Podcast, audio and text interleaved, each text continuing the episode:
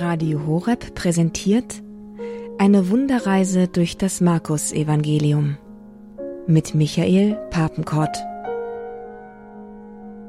An 18 Stationen Jesus begegnen, in 18 Wundern Erlösung persönlich erleben. Im Grundkurs des Glaubens bei Radio Horeb. Erlösung erleben, eine Wunderreise durch das Markus-Evangelium. Folge 1 Befreiung 18 Wunder in den ersten zehn Kapiteln im Markus-Evangelium. Vielleicht ist dir das noch nie wirklich aufgefallen. Aber bei Markus, da geht es ganz schön zur Sache. Und ich möchte dich gerne mitnehmen auf eine wirklich abenteuerliche Erlebnisreise durch eben diese 18 Wunder. Denn in diesen Wundern, da strahlt Erlösung auf, und zwar in ganz vielen verschiedenen Facetten. Aber nicht, damit du die Wunder anschauen und bewundern kannst, sondern damit du sie erlebst. Diese Reise unternimmst du nicht als ein Zuschauer, so als würdest du dir einen alten Film anschauen, in dem du selber aber gar nicht vorkommst. Nein. Du wirst zu einem Teilnehmer am Evangelium. Und du wirst in den Wundern dich entdecken, wiederfinden. Und du wirst sehen, wie das, was in den Wundern geschieht, in dir geschehen kann und möchte. Und du wirst in der Begegnung mit dem lebendigen Wort Gottes Erlösung nicht nur betrachten, sondern Erlösung erleben. Jesus Christus ist derselbe gestern und heute und in Ewigkeit. So heißt es im Hebräerbrief einmal. Was Jesus also vor 2000 Jahren getan hat, es tut er auch heute. Du wirst Jesus neu entdecken und erkennen.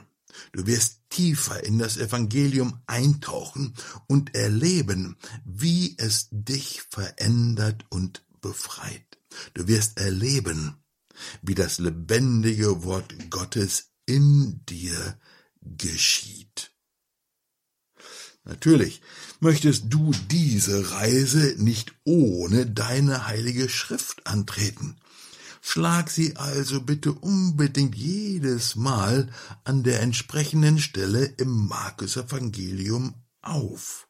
Diese Reise, sie ist lang, ja, aber sie ist schön, im wahrsten Sinne des Wortes wunderschön.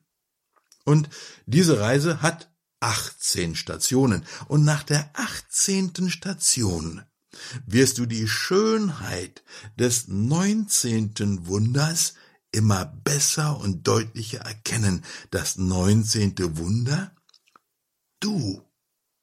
Du selber, du bist das 19. Wunder. Und das wird am Ende dieser Reise nicht mehr das gleiche sein. Du bist also gewarnt. Auf dieser Reise wird Jesus dich von innen her verändern, wenn, wenn du ihm dein Herz öffnest. Nimm also gleich schon mal deine heilige Schrift zur Hand. Bevor wir uns dann aber das erste Wunder anschauen, möchte ich bitte noch kurz beten. Ich werde jede der 18 Stationen auf dieser Erlebnisreise mit einem kurzen Gebet beginnen und dann auch mit einem Gebet beenden. Himmlischer König, Tröster und Ermutiger, Geist der Wahrheit, überall bist du gegenwärtig und erfüllst alles, was ist.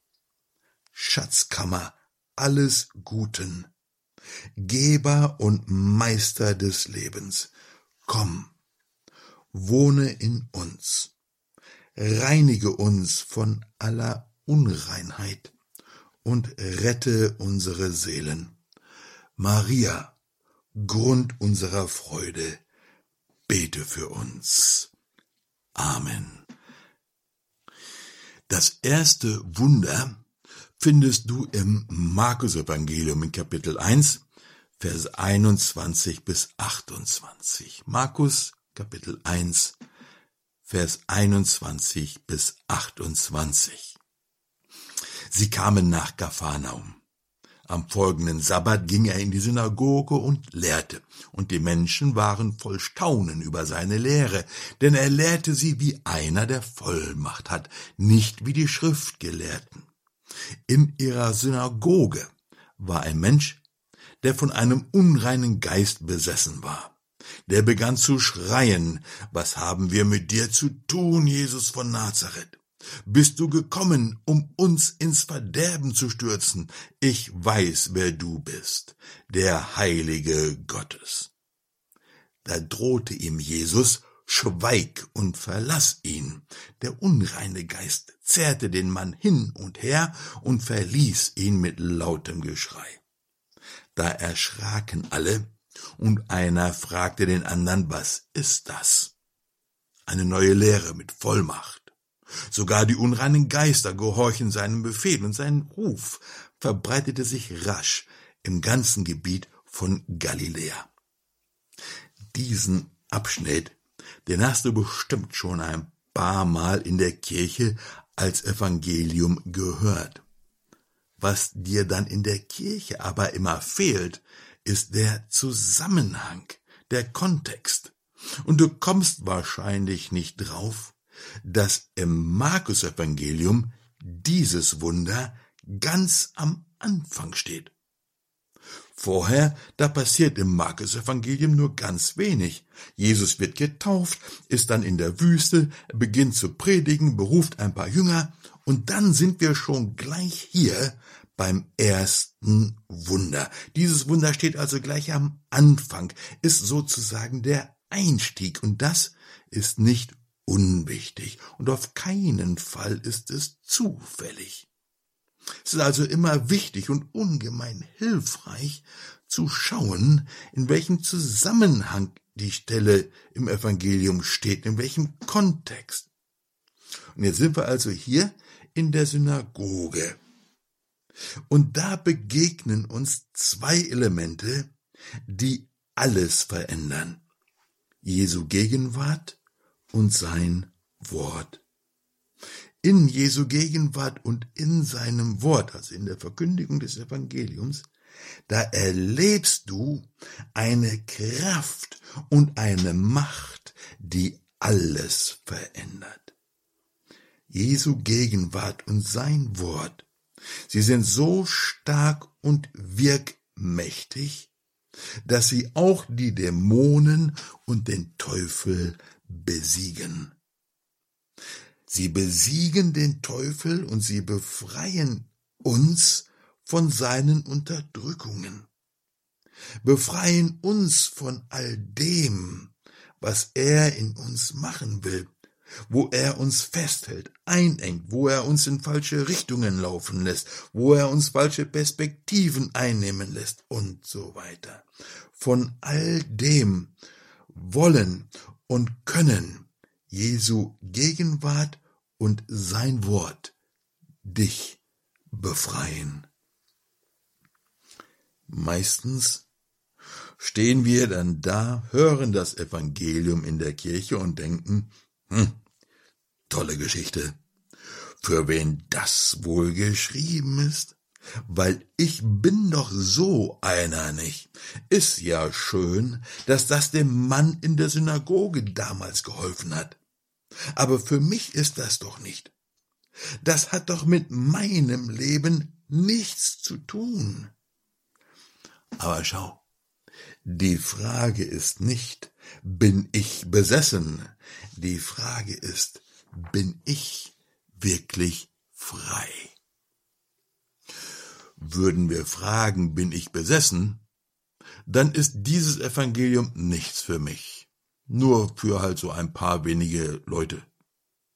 Aber wenn ich frage, bin ich wirklich frei? Und wenn die Antwort darauf Nein ist, dann muss ich befreit werden. Und jetzt wird dieses Evangelium für die allermeisten unter uns sehr relevant und sehr wichtig. Das, wovon Jesus befreit, ist alles das, was dich daran hindert, dem Herrn nachzufolgen, ihn zu erkennen, ihm von ganzem Herzen nachzufolgen. Und Jesus, er möchte mich befreien, damit ich ihn wirklich erkennen kann und ihm in großer Freiheit nachfolgen kann, rückhaltlos. Das ist die Freiheit, um die es eigentlich geht. Diese Begebenheit, die wir jetzt gerade betrachten, die geschieht an einem heiligen Ort, in der Synagoge. Sie geschieht an einem Ort des gemeinschaftlichen Gebets. Da versammelt sich die jüdische Gemeinde. Das ist nicht in irgendeinem Hinterhof, nicht in einer dunklen Gasse. Und da an diesem Ort, also in der Synagoge, da ist dann ein Mann von Dämonen besessen. Und das stellt man sich doch nicht wirklich so vor eigentlich, gell? Dass so Leute da vorkommen, also in der Synagoge. Und in diesem Geschehen da in der Synagoge, da ist dann auch niemand, der Jesus bittet, doch bitte diesen armen Mann zu befreien. Niemand. Auch nicht der Betroffene selbst. Der Herr, er handelt hier aus eigenem Entschluss, aus freiem eigenen Antrieb, weil, und das wird ganz am Anfang vom Markus Evangelium hier so deutlich, weil es die Mission Jesu ist, die Gefangenen zu befreien. Und nochmal, die Frage hier ist nicht, bin ich denn gefangen? Die Frage ist, bin ich wirklich frei. Jesus ist gekommen, dich und mich aus den Fängen von Teufel und Widersacher zu befreien, hinein in die Freiheit, hinein in eine Nachfolge aus ganzem Herzen, hinein in eine große Sehnsucht, so zu werden, wie er, wie Jesus. Ja, klar, sagen wir. Aber wir denken, ja, aber. Und irgendwie haben wir oft so einen, so irgendwie frommen Ja, aber Ansatz. Und das macht irgendwie diese ganze Unfreiheit in uns sichtbar, gell? Wir werden dann in diesem kurzen Evangelium entdecken, wie die Gegenwart Jesu und sein Wort diese verlorene Freiheit für dich und für mich zurückgewinnt. Also nicht für eine anonyme Menschenmenge, sondern eben wirklich für dich und für mich. Paulus schreibt an die Galater, zur Freiheit hat uns Christus befreit. Ja, aber nicht zur Freiheit, dass du nun endlich tun kannst, was du willst, sondern zur Freiheit, dass du ohne gebunden zu sein an irgendetwas anderes als an den Herrn ihm nachfolgen und zwar von Herzen, mit unserem Denken, mit unseren Wünschen und Träumen, mit unserem Wollen aus ganzem Herzen. Jesus kann uns zurückgewinnen. Er kann uns befreien von dem, was Lüge um Lüge in uns aufgebaut und entfaltet hat. Der Teufel wird der Vater der Lüge genannt. Lügen, das ist sein Handwerk, das ist sein Werkzeug. Lügen über dich selbst, wer du wirklich bist. Lügen darüber, was du wirklich tun solltest oder eben nicht. Lügen darüber, ob du wirklich liebenswert bist oder vielleicht doch nicht. Lügen darüber, was dein Leben eigentlich ist und was nicht, was wahr ist und was falsch ist. Lügen darüber, was wirklich Wirklichkeit ist. Schau, ich nehme die Wirklichkeit als wahr, so wie ich sie sehe und wie ich sie beurteile. Aber ist das die Wirklichkeit, wie Jesus sie sieht? Oder ist das meine verzerrte, meine verdrehte und verworrene Art und Weise, die Wirklichkeit wahrzunehmen und zu sehen?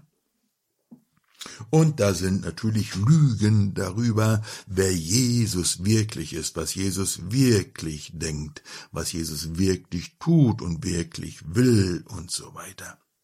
Und all diese Lügen, sie versperren dir und mir die Sicht. Sie halten uns zurück, verwirren uns und engen uns ein. Im Grunde binden sie uns, nicht wie die Handschellen, aber wie so eine nasse, schwere Decke um unsere Schultern, die uns dann niederdrückt und träge macht. Man kann sich ja mal fragen, also man müsste sich eigentlich fragen, warum setzt Markus ausgerechnet dieses Wunder an den Anfang in seinem Evangelium? Man könnte doch auch mal irgendwie ein bisschen schöner und leichter anfangen. Warum aber haut er gleich so auf den Tisch? Dieses Wunder, das ist für Markus so etwas wie ein Fahnenträger in der Prozession. Und wenn du den Fahnenträger siehst, dann weißt du, was kommt. Wenn du die Fahne der Blaskapelle siehst, dann weißt du, was kommt. Das siehst du, das erkennst du in der Fahne. Dieses Wunder hier in der Synagoge ist bei den 18 Wundern im Markus-Evangelium eben dieser Fahnenträger. Und folgendes zeigt uns dieser Fahnenträger. Jesu Gegenwart und Wort ist in der Lage, ist fähig, dich zu befreien von den Ketten, die dir, die dich vom Freisein abhalten. Jesu Gegenwart und Wort ist in der Lage, deinen Verstand zu befreien, ist in der Lage, deine Augen zu öffnen, ist in der Lage, deine Seele freizusetzen. Jesu Gegenwart und Jesu Wort ist nicht einfach nur schön und tröstend. Es ist wirksam, es ist real, verändernd und wirklich befreiend. Das, was hier gleich am Anfang auch geschieht, ist so ein bisschen eine Warnung, weil das, was hier geschieht, eben nicht in irgendeinem Hinterhof oder einer dunklen Gasse geschieht, sondern im Kreise von frommen und gläubigen Menschen. Es passiert eben direkt in der Synagoge. Übertragen wäre das bei uns in der Gemeinde, bei uns in der Kirche. Das ist also nicht etwas so Ausgesondertes, nicht irgendwas Exotisches. Nein, es findet am Sabbat in der Synagoge statt, und das ist nicht zufällig. Sabbat und Synagoge, das sind so diese zwei tragenden Elemente des jüdischen Glaubens, unheimlich wichtige Punkte. die kommen hier beide zusammen am Sabbat in der Synagoge. Und am Sabbat in der Synagoge, da gibt es eigentlich keinen Platz für Kranke. Kranke waren da nicht vorgesehen, schon mal gar nicht Besessene. Und in Vers 23 heißt es da, in ihrer Synagoge war ein Mensch, der von einem unreinen Geist besessen war. In ihrer Synagoge. Würden wir das in unsere Kultur hier übertragen, wären das durchaus getaufte, gläubige Menschen, Gemeindemitglieder. Das, was da manchmal sehr sichtbar und deutlich wird, ist das, was man vielleicht mit einem weltlichen Geist beschreiben kann, der sich breit macht in unserer Synagoge, der sich breit macht in Herzen von verschiedenen Leuten, sich breit macht in Strukturen, sich breit macht auch in Leitern und Verantwortlichen, auch in Gemeinschaften. Das ist also nicht irgendeine exotische Geschichte. Das Markus-Evangelium spricht hier von etwas, was in der Mitte der Gläubigen abläuft, geschieht. Was wir hier sehen, ist eine Frucht der Lüge. Dieser Fürst und Meister der Lüge erwebt und webt sein Netz, und zwar erfolgreich, nicht nur in dunklen Hinterhöfen, sondern in unserer Mitte und in uns, in unserem Kopf. Was wir dann manchmal machen, ist in unserer Not suchen wir uns Hilfserlöser. Sachen, Dinge, Personen, die uns irgendwie helfen, außer Jesus selber. Oder wir suchen uns ein Zusatzevangelium, wo dann irgendwie drin steht, was uns wirklich befreit. Aber eben nicht nur alleine dieser Jesus und sein Wort.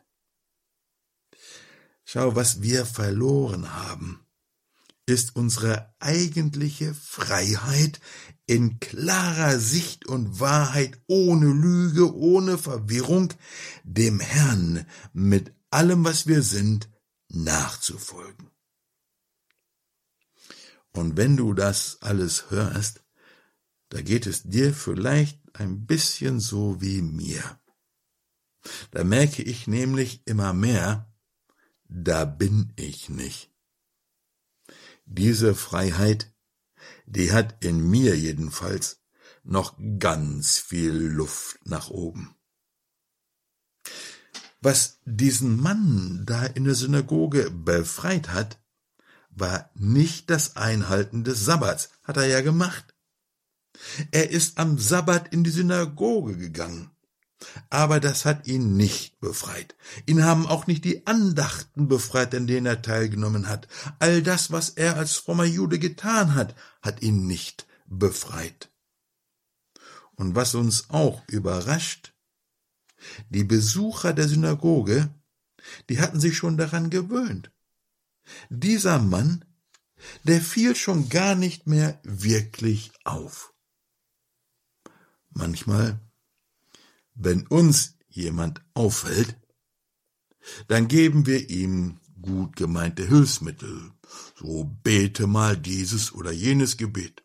Am besten an diesem Tag oder an jenem Tag bei Sonnenaufgang oder bei Sonnenuntergang oder nachmittags um drei oder irgendwelche anderen Zeiten, das hilft dann oder macht diese Wallfahrt und jene Novene, oder wir geben ihm bestimmte Andachtsgegenstände mit oder Kettenanhänger, weil die helfen dann.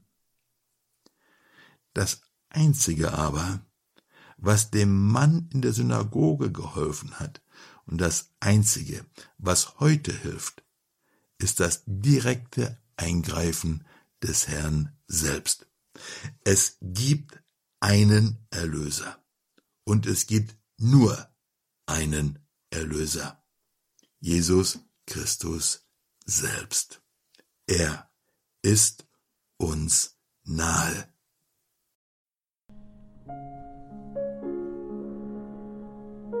Im Grundkurs des Glaubens bei Radio Horeb unterwegs im Markus Evangelium.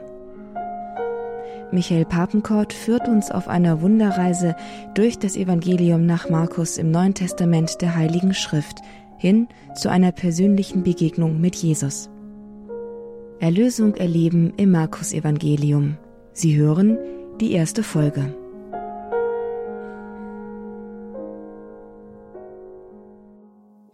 Wenn du bei Markus im selben Kapitel schaust, also in Kapitel 1, jetzt in Vers 14, da sagt Jesus diesen Satz, den du sicherlich gut kennst. Das Reich Gottes ist nahe. Es ist nahe, nicht weit weg. Aber das Reich Gottes ist natürlich nicht ein Territorium, sondern es ist die Herrschaft Gottes. Das Reich Gottes ist da, wo der Herr regiert. Wenn Jesus sagt, das Reich Gottes ist nahe, dann sagt er, und die Herrschaft Gottes ist hier. Wo? In Jesus. Und hier in der Synagoge macht Jesus das gleich am Anfang sehr deutlich. Nicht nur für den Mann in der Synagoge, sondern ganz besonders für dich und für mich.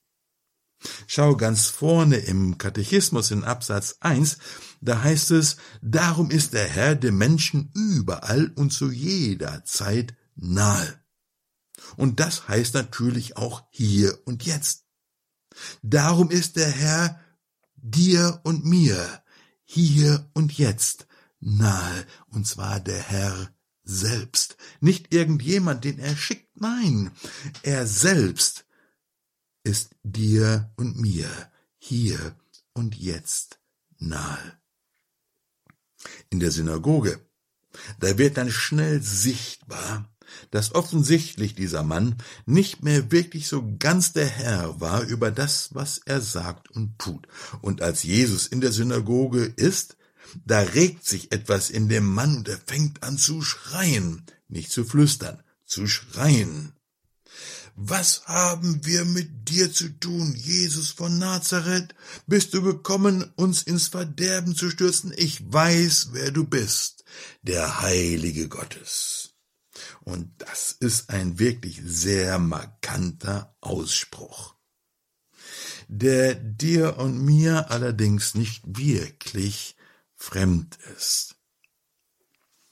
Ich weiß, wer du bist, der Heilige Gottes. Aber wenn du kommst, um meine Pläne zu verändern, wenn du kommst, um mein Leben vielleicht neu zu ordnen, wenn du kommst, um meine Ansichten herauszufordern, wenn du kommst, um mir zu erzählen, dass sich meine Wünsche ändern sollen, dann mache ich die Tür zu und gehe nächste Woche aber wieder zur Anbetung. Ich weiß, wer du bist, aber ich folge dir nicht mit ganzem Herzen nach.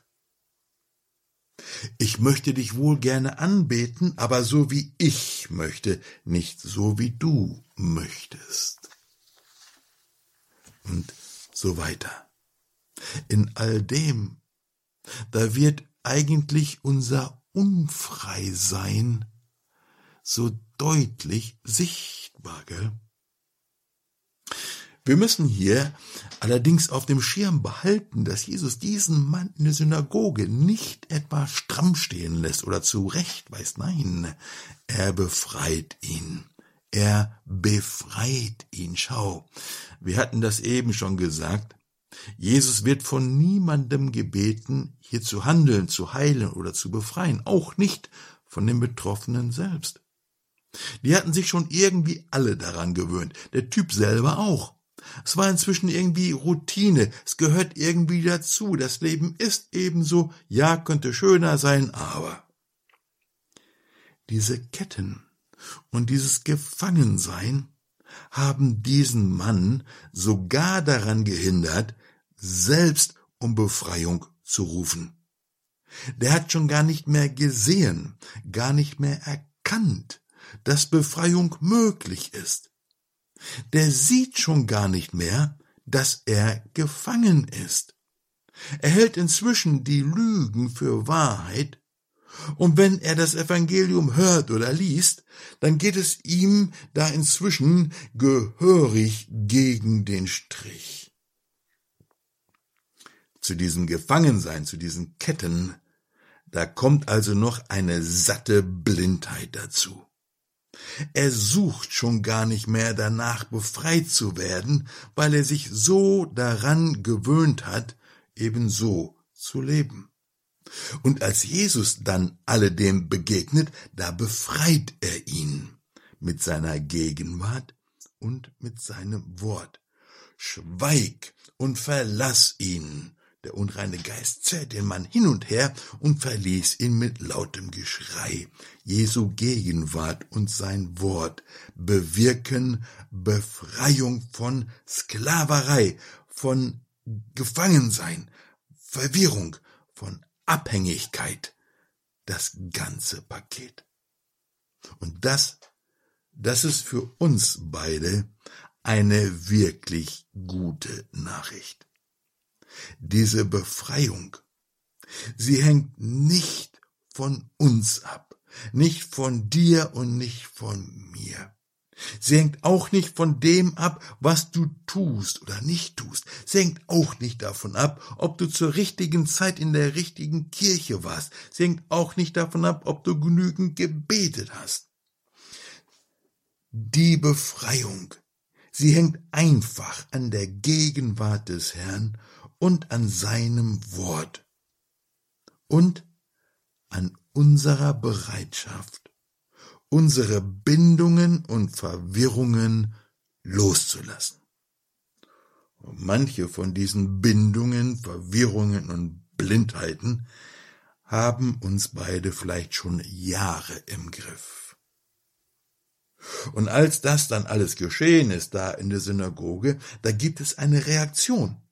Und diese Reaktion, das ist nicht unwichtig, es ist die Reaktion von den Guten in der Synagoge. Das ist die Reaktion von den frommen Leuten da in der Synagoge. Da erschraken alle und einer fragt den anderen, was ist das? Eine neue Lehre mit Vollmacht. Sogar die unreinen Geister gehorchen seinem Befehl. Das ist schon eigentlich richtig spannend, gell? Die sehen und erleben, was Jesus hier macht und alles, was es in ihnen auslöst, ist Bewunderung. Boah! Und ihre Frage ist dann, was ist das? Und die beantworten sich die Frage noch gleich selber. Was ist das? Ja, eine neue Lehre mit Vollmacht. Die richtige und wichtige, die eigentliche Frage aber ist, wer ist das? Nicht was ist das? Aber schau, was sie sehen, was sie bewundern, das sind die Wunder, die Befreiung und all das, was da passiert. Aber all das kann man bewundern und doch bei aller Bewunderung an all dem Alten schön festhalten und alles bleibt wie es ist, mein Herz auch. Schau, sie sind eigentlich an Jesus selber gar nicht interessiert. Sie sind interessiert an dem, was dieser Jesus tun kann. Das, was er für sie bewirken kann, das, was ich bei ihm so rausholen kann, aber nicht an Jesus selber. Und darum fragen sie, was ist das und nicht, wer ist das? Jesu Gegenwart und sein Wort. Hier wird Erlösung wirksam und erlebbar. Hier kann ich eintauchen in geschehende Erlösung, geschehende Befreiung, nicht irgendwo, sondern in mir und in dir. Im Markus Evangelium, beginnt Jesus seinen Dienst mit diesem großen Zeichen. Und es ist etwas Großes. Da wird nicht einfach noch einmal jemand befreit. Hier zeigt Jesus ganz am Anfang des Evangeliums klipp und klar, was jetzt die Ansage ist. Was hier in der Synagoge dann auch geschieht, ist, Jesus besiegt den bis dahin unbesiegten Feind, gleich zu Beginn des Evangeliums. Gottes Herrschaft ist jetzt. Jesus ist der Herr. Das Reich Gottes ist nahe. Er hätte ja auch mit etwas leichterem anfangen und dann so alle Schritt für Schritt aufbauen können. Nein. Er steigt gleich mit dem klarsten, deutlichsten, härtesten ein, weil er der Sieger ist, und zwar von Anfang an. Das Reich Gottes ist nahe. Gottes Herrschaft steht hier vor dir. Und diese ganze Herrschaft, diese ganze Gegenwart, diese ganze Kraft hat ein Ziel. Deine und meine Freiheit. Die Freiheit, ihm zu folgen, die Freiheit zu denken, wie er denkt, die Freiheit zu träumen, wie er träumt, die Freiheit zu sehen, wie er sieht, die Freiheit in Wahrheit zu leben, eben nicht in Lüge, Verwirrung und Verzerrung. Ja, da ist ein Feind, der mächtiger ist als du und ich. Ein Feind, der mächtiger ist als unsere Ressourcen, mächtiger als unsere Kräfte, unsere Entschlüsse und unsere guten Vorsätze. Aber Jesus ist in der Lage, dich und mich zu befreien. Jesus ist in der Lage, uns zu befreien. Jesus kann uns befreien von dem, was uns zurückhält, von dem, was uns gefangen hält. Schau, egal was du denkst.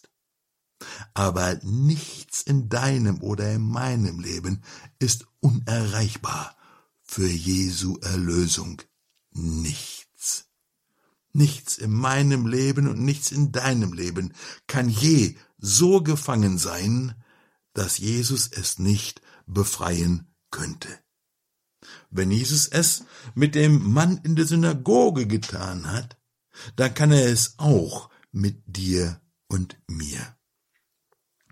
Was wir allerdings immer wieder machen, wir erlauben Lügen in uns Raum zu greifen. Wir erlauben Lügen in uns zu wachsen, unser Denken zu durchziehen, zu gestalten und zu bestimmen. Und viele von den Lügen, die sind schon so zu Hause bei dir und mir, dass wir sie schon gar nicht mehr als Lügen erkennen. Gleich zu Beginn des Evangeliums sagt Jesus also, und ich kann dich befreien, selbst wenn du gar nicht siehst, dass du Befreiung brauchst. Wir brauchen sie aber. Und wir wollen sie, wir wollen sie wirklich. Nehmen wir uns also einfach gleich jetzt so eine kurze Zeit, wo wir einen Moment still werden und in die Gegenwart Jesu unseres Herrn kommen. Wenn du kannst, leg einfach deine Hände in die geöffnete heilige Schrift. Ja, wir sind irgendwie so gestrickt, halt so Menschen halt mit anfassen, fühlen und so, gell? Leg deine Hände also einfach in die geöffnete heilige Schrift und dann sei einen Moment ganz still. Nicht nur äußerlich, sondern auch innerlich. Derselbe Herr, der damals in der Synagoge stand, er ist dir hier und jetzt nahe. Damals stand er vor diesem Mann in der Synagoge und jetzt steht er vor uns, vor dir und vor mir. Lass uns einfach einen Moment still in dieser Gegenwart sein, in diese Gegenwart eintauchen und beten.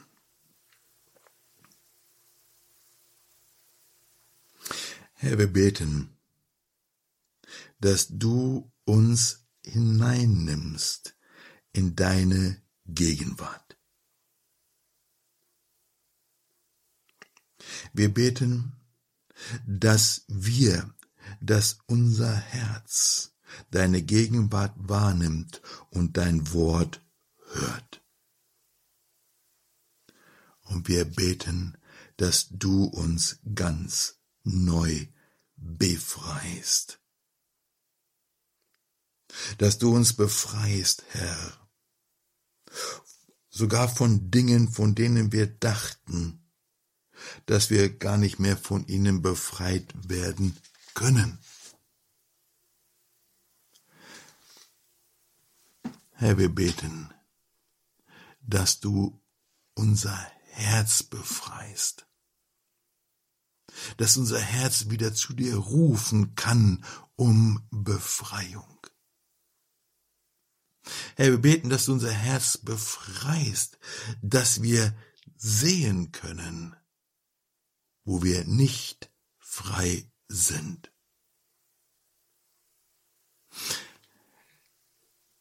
Herr, ich bete, dass du uns befreist an den Stellen, wo wir schon aufgegeben haben, weil wir nicht da rauskommen und nicht vorwärts kommen. Ich bete, Herr, dass du uns befreist von diesen eingefahrenen Spurrillen in uns, die so tief sind, dass ich schon lange denke, da komme ich unmöglich wieder raus. Aber Herr, du kannst uns befreien. Und wir strecken uns aus, Herr, nach deiner Befreiung. Hilf uns, Herr, zu rufen nach deiner Befreiung. Nimm uns unsere Blindheit und lass uns dein Licht sehen. Lass uns, Herr, deine Freiheit schmecken, dass dein Leben neu durch uns fließen kann, uns durchfluten kann. Und Herr, ich möchte dir wirklich danken. Herr, dass gleich am Anfang von diesem wunderbaren Evangelium du so deutlich zeigst, dass dein ganzes Anliegen meine Befreiung ist, meine Erlösung, meine Befreiung hinein in deine Freiheit. Komm uns zu Hilfe, Herr, mit deinem Erbarmen und befreie uns von Verwirrung und Sünde, damit wir voll Zuversicht das Kommen unseres Herrn und Erlösers Jesus Christus erwarten. Amen.